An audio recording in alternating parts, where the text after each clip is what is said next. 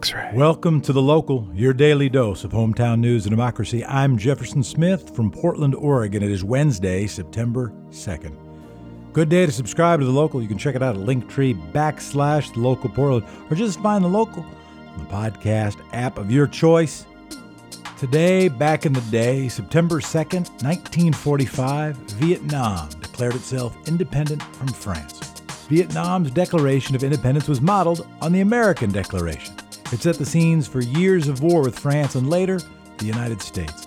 Vietnam was a French colony from 1858 until its revolution in 1945. To justify the imperial domination, France argued it was their goal to help modernize the underdeveloped regions of Asia. But really, France was exploiting the region for raw material and cheap labor, an old story. By 1945, the Vietnamese had struggled against France's political and religious oppression for almost 100 years. Ho Chi Minh, Vietnam's leader at the time, envisioned a unified communist nation, but the country, like the rest of the Cold War world, would remain split on that issue of communism for decades. And on that same day, in that same year, September 2nd, back in the day, 1945, Japan formally surrendered to the United States. VJ Day, the official end of World War II. The instrument of surrender of Japan was signed aboard the USS Missouri in Tokyo Bay Japan unconditionally surrendered to the United States. Today, not as far back in the day, September 2nd, 2004, Jerry Turner, artistic director of the Oregon Shakespeare Festival from 1971 to 1991, died of heart failure. Jerry had the leadership of the Shakespeare Festival during a period of rapid growth, which saw the addition of two new theaters, an expanded set of non Shakespearean plays, an extended season, soaring attendance, and professional status for the company as an Actors Equity Association house.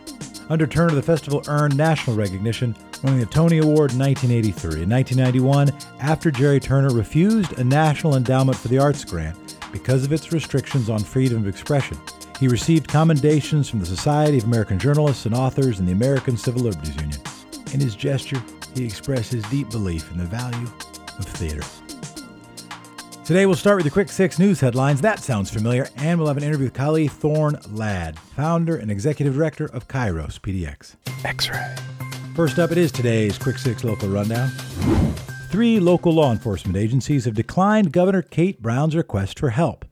As violence has increased at Portland protests, Police continue to insist their resources are spread too thin. For two weekends in a row, fighting has erupted at right wing rallies in town. At both rallies, police have offered little intervention, saying they lack enough officers. After last Saturday's shooting, Governor Brown requested help from three local law enforcement agencies.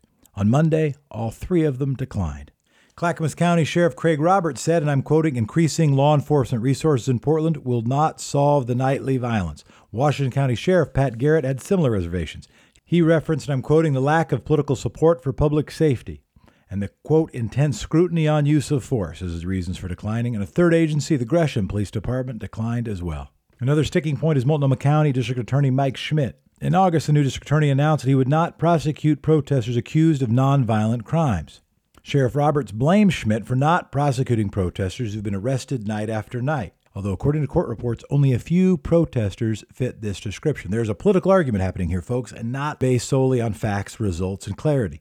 The Oregon Association of Chiefs of Police also cited, quote, a lack of accountability for those arrested. On Monday, the DA's office remained firm, stating they remain committed to prosecuting criminal offenses such as arson and physical violence.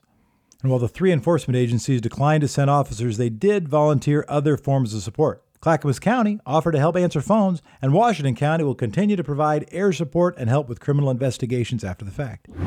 243 new cases of COVID 19, six new deaths. Oregon's total case count almost 27,000. Total death count confirmed at 465. Multnomah County reported 50 new cases, the highest in Oregon. Washington County with 42 new cases, and Clackamas County reported 26. The Health Authority released their weekly testing summary. So far, 26,550 of last week's tests have been completed. Of those, 4.4% were positive. As of Saturday, the cumulative positivity rate was 4.6%, well below the national average of 9%. Eight of Portland's independent publishers have teamed up on a new book bundle. The bundle, it's called Read Independent, features eight nonfiction titles written mostly by local authors Each publisher submitted the book they felt would most benefit from the exposure. Some of those books were published just before the lockdown, making promotion nearly impossible. Publishers hope that Read Independent will replace some of the income lost to COVID 19 as many brick and mortar bookstores remain closed to shoppers. Of course, we've been covering Powell's, for instance. Laura Stanfill of Forest Avenue Press said that the closures have been devastating to our sales. They also hope the bundle will remind readers of the larger literary community in Portland and help bring people together in a time of distance. Microcosm Publishing, which has sold bundles of their own catalog in the past, will be distributing Read Independent, which is available on their website for delivery or pickup. You can find a bundle info about the bundle of books at microcosm.pub. Here's the books, folks. Ground Truth, a geological survey of a life. It's Ruby McConnell's book. It's a lyrical, scientific memoir of nature and the aftermath of a disaster. Katrina's Sandcastles New Hope from the Ruins of New Orleans Schools by Casey Eckhart. It's a teaching memoir. This Particular Happiness, a childless love story by Jackie Shannon Hollis, an affirming memoir of choice to not have kids. It's the first nonfiction offering from the literary Forest Avenue Press. Liar, a memoir by Rob Roberts. Rob, I hope I'm pronouncing your name right. It's a wild ride through a rocker's disintegrating memory. The Ungrateful Refugee What Immigrants Never Tell You by Dina Nayeri explores what it's like to be a refugee versus popular misconceptions. Gender Queer by Maia Kobabe is a non binary, asexual coming out memoir in graphic novel form. It's offered by Oni Press. They put out a lot of comic books. And by the host of Show on X Ray, Beervana, Jeff Alworth has written The Widmer Way How Two Brothers Led Portland's Craft Beer Revolution. And finally, Stranger in the Pen by Mohammed Assam explores the quiet brilliance of the toll of racial profiling, grief, and the connections with home and family. That's the book bundle, folks. Well, another effort to recall the governor has failed. On Monday, the Oregon Republican Party announced that it had not gathered enough signatures to trigger a recall election. But it was close. Of the over 280,000 valid signatures needed, petitioners said they fell short by just 3,000. But to be clear, if they turned in 277,000, that doesn't mean they turned in 277,000 valid signatures, probably more like 220,000. Party leaders blamed COVID 19 restrictions for their inability to gather those signatures. They said the canceling of gatherings such as state fairs and festivals deprived them of their chance to recall the governor. They also suggested the state elections officials had legally questionable decisions. They have not filed legal challenge or backed up those claims. This was the fifth try in two years to recall Governor Kate Brown. Two of those were conducted by Oregon's Republican Party. The first attempt overlapped with a separate group's recall petition. That might have split up their signatures. Prior to that petition's failure, Governor Brown's office signaled that it was taking the challenge seriously. They were prepared to sue Republican Secretary of State Bev Clarno for allowing only one observer during the verification process of those signatures.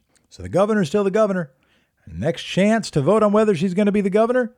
I don't know. Is maybe another failed recall effort? Or when she's term limited in just over two years. On Monday night, protesters targeted Mayor Ted Wheeler's house. They set fire in the street. They demanded his resignation. 200 people marched into the Pearl District, gathered outside his condo to mock the mayor's birthday on Monday. Some wore party hats. They sang Happy Tear Gas to You. Later, demonstrators lit a fire in the street. Some broke into nearby businesses, stole furniture to add to the blaze. Fires also reached the condo, and some protesters threw flaming newspapers into the building's ground floor, damaging a storefront. The fire was extinguished before it spread to any residences. At that point, police arrived, declared the gathering a riot. 20 were arrested over the course of the night, most on charges of disorderly conduct. The police have opened an arson investigation. A video that has gone viral from the protest depicts an officer tackling a protester and striking him in the face. Sarah Iannarone, who's running for mayor, had this to say Ted Wheeler is not a competent mayor and does not deserve to be our police commissioner a day longer, but that doesn't make this behavior acceptable. Meanwhile, more and more progressives in Portland are calling for self policing of. Meanwhile, more and more progressives in Portland are arguing for more self policing of protests to make sure that the excesses are limited and Oregon home and business owners will be protected from foreclosure until the end of the year. In late June, the Oregon legislature passed a moratorium on foreclosures of both homes and businesses. It was part of the big special session, and under that moratorium, under that moratorium, lenders are barred from pursuing foreclosures when people don't pay their mortgage bills. And borrowers are expected to make their missed payments at the end of their loan term. That bill, which passed 39 to 18 in the House, also gave Governor Brown the power to extend its deadline. On Monday, Governor Brown did exactly that, extending protections until December 31st.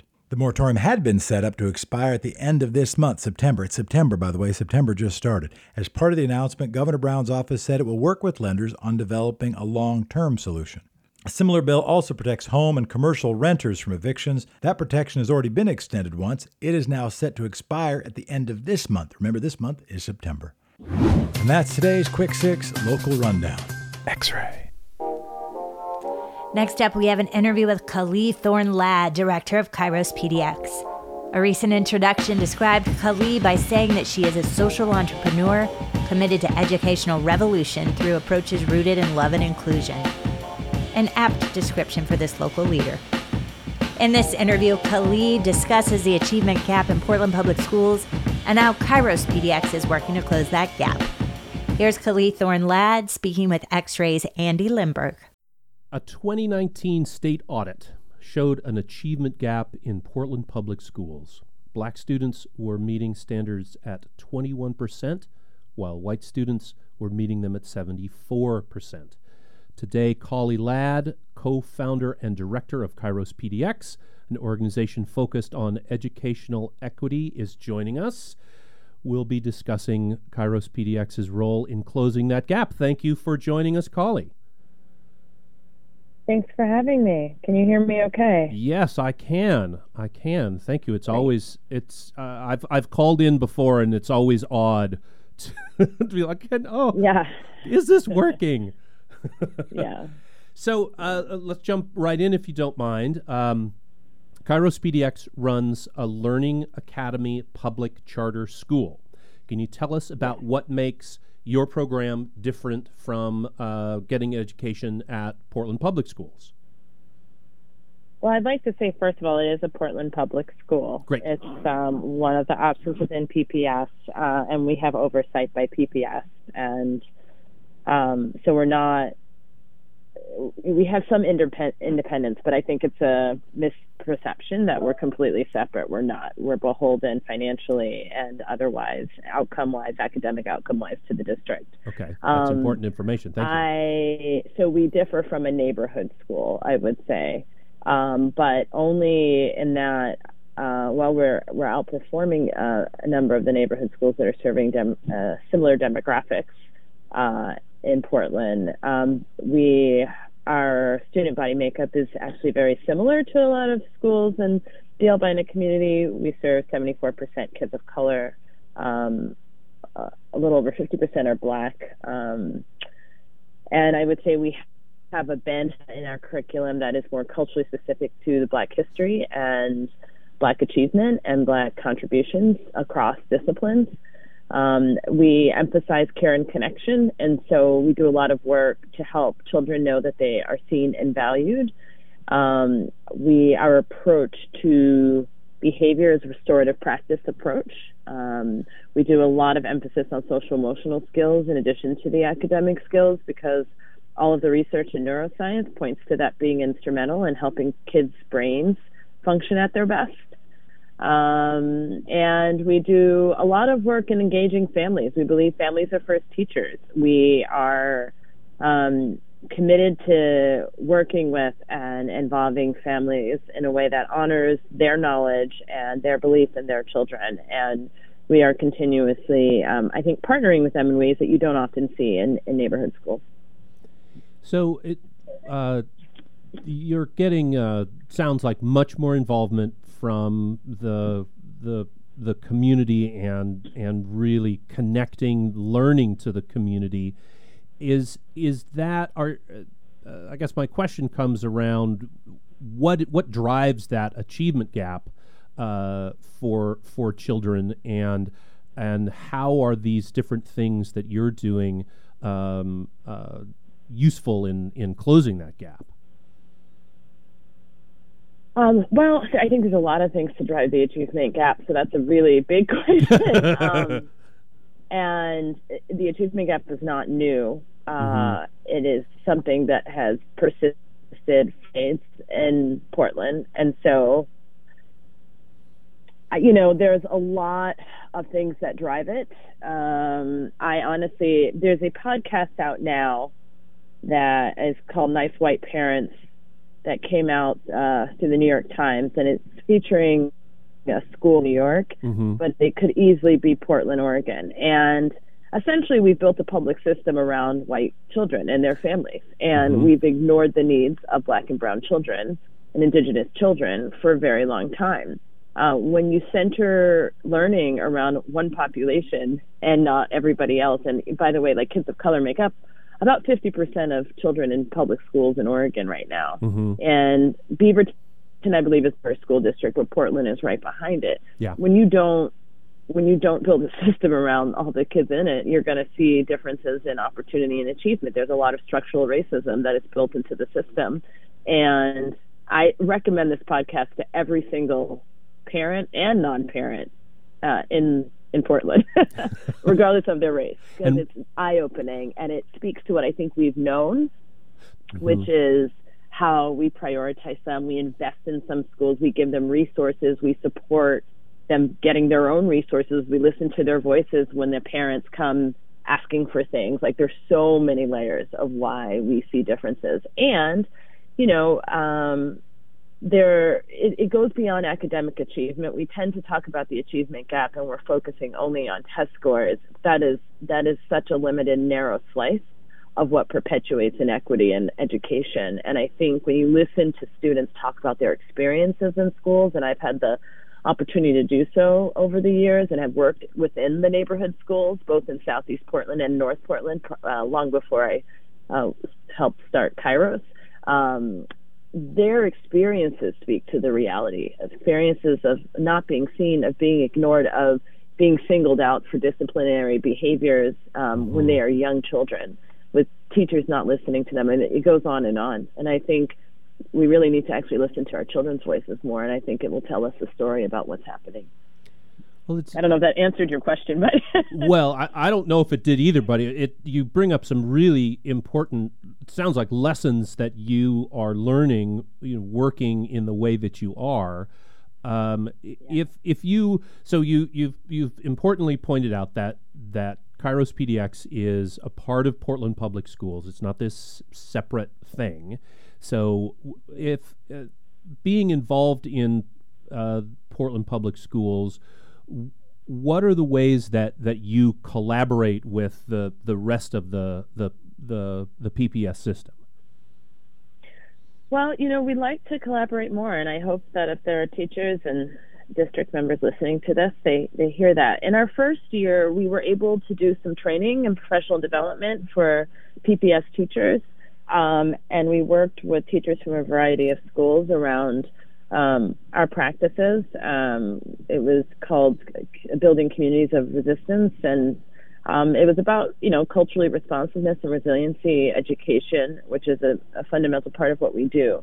Um, since then, we've had conversations with the district, and I think we're on a path now. You know, there's been changes in leadership at PPS, and a lot has happened uh, in terms of people uh, leadership across the district changing. Mhm. But I think we're at a point with the current superintendent where we're having serious conversations again around, and with the director of equity, on how we um, do more work with um, leaders and teachers within PPS. Um, we proposed working closely with some of the schools in the Albina community specifically around our practices. And, um, you know, we have been collaborating with them on a Center for Black Excellence, which right now is a concept, but it's anchoring the success of black children in the Albina community and reimagining how we build an educational um, pipeline, for lack of a better word, a continuum of supports for children from early childhood through um, higher education, uh, their success and their thriving. And when we talk about our children thriving, we're not just talking about academically, but we're also talking about socially, emotionally, and really culturally. Um, And so we we have been in conversations, I would say late spring, summer with the district about this, and we um, hope to do more work in the fall. Um, of course, the, the pandemic and online learning has, you know, everything has turned upside down yes. uh, in education. Suddenly, it's but so much more complicated. Yeah, but if anything, I think it speaks to you know we've maintained our attendance even with everything turning upside down because of the relationships we build with children and families, and I think that even in this space of education at a distance, we have a lot to offer. Um, and so we hope, and it's not just PPS. We've actually had other districts um, come to us uh, uh, to learn from us and understand what we're doing. And I've got to say, like we were started because of the achievement issues, as you said in the very beginning. Our mm-hmm. mission is around closing opportunity and achievement gaps, and so we want to be a prototype of how change, how education can look. Um, if we're going to reimagine education, we have to it has to look and feel differently than it currently has been operating. And you need an example of what that can be, and that's what Kairos has has sought to be. So, if you're if you were in a position to to offer a, a first step to um, other schools or other school districts, what what would you suggest uh, be that first step toward uh, uh, building uh, educational equity? Ooh. um, that's a big question. I mean, one thing I'd be remiss to say, you know, I've been involved along with other community based organizations in the Preschool for All effort. We have fundamental inequity with um, who has access to early childhood education. If children are starting at different places, you're playing catch up um, the minute you enter kindergarten. Oh, and okay. so, access to quality preschool is a big thing within our system that can begin to level the playing field. And there there is a measure that will be on the on the ballot in November that helps fund um, access, particularly for low income communities and communities of color, to quality preschool. Um, and so I think that is one very important thing to um, begin to level the playing field. I think within the K 12 system, you know, it goes to stopping and recognizing that implicit bias is real, that we have schema around certain children that dictate the way we orient ourselves around those children and act towards those children. It is not an accident that black boys are four to six times more likely to get kicked out of class as early as kindergarten. Hmm. Um, um, though they are good people, I was trained to be a teacher. I started my career as a teacher. It is not an easy job.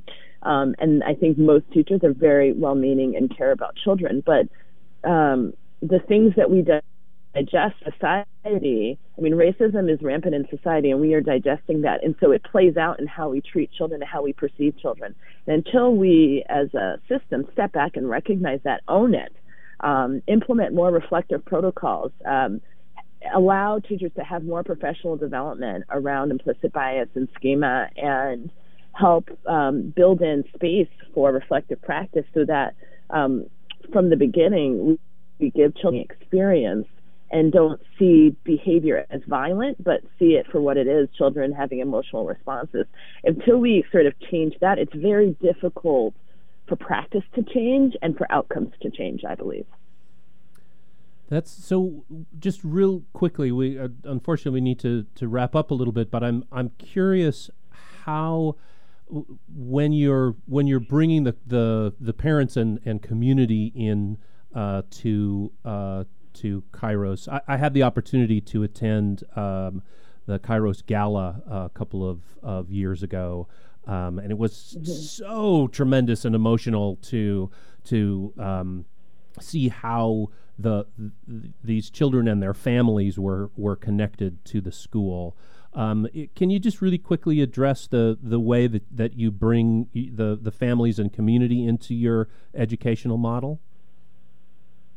Yeah, I mean, I think, um, as I was saying, we believe families are first teachers. Um, that whether good or bad, they have the biggest influence on a child's life, and so we honor that. Um, we believe in community, and there are so many things that shape children. Um, the idea of schools going in on their own and isolating children within a building and not recognizing the sort of fabric that supports a child um, you, you really can't support children thriving without involving their families. I think it's about building trust. It's about not making assumptions. And if any assumption you should be making, it's that every family loves their child and wants their child to succeed. And they may not always have the tools, they may not always have the resources mm-hmm. to do mm-hmm. so, but that is the fundamental truth and it's a misnomer that you know the parents don't care and the you know there there's a lot of negative talk around families that is very troubling to me and it's particularly around black and brown families and um it's i think patently false um, when you approach a family with respect mm-hmm. and honor. And you know, we as founders, and you know, myself, um, all of us as a leadership team, we are from the community. We are black, and and we're parents as well. And so we already have an inherent. We understand our culture and our community, and we know that the, the the way we interpret certain things is probably different than um, I think mainstream and dominant culture would interpret things. Um, we just provide space for parents to show up, and we invite them to show up as their full selves without judgment. Hmm. Uh, and you know, the trust is not automatic. Just because we're black and we have black families doesn't mean there's automatic trust. I will say that. Mm-hmm. But when you have a posture of humility and respect, um, you know, people people want to build relationship and, and sometimes it takes more time with some than others, but we always provide the space for that. And I think we partner a lot with other community based organizations. We have a lot of wraparound supports. We don't think we can do it on our own. Mm-hmm. We see the value of what community organizations bring, particularly culturally specific organizations. And from the day one, we, we partnered with them. And I think all schools should be doing so. That's tremendous. Thank you. Uh, uh, Kali Ladd is the executive director of Kairos PDX. Thank you so much for uh, joining us this morning. Thank you for having me. You Appreciate got it. it. Thanks. Thanks to Kali for joining The Local. Thank you for listening to The Local, your hometown in about 30 minutes. And thank you for your five star review, subscription, and telling a friend. And thank you, Democracy. Talk to you tomorrow.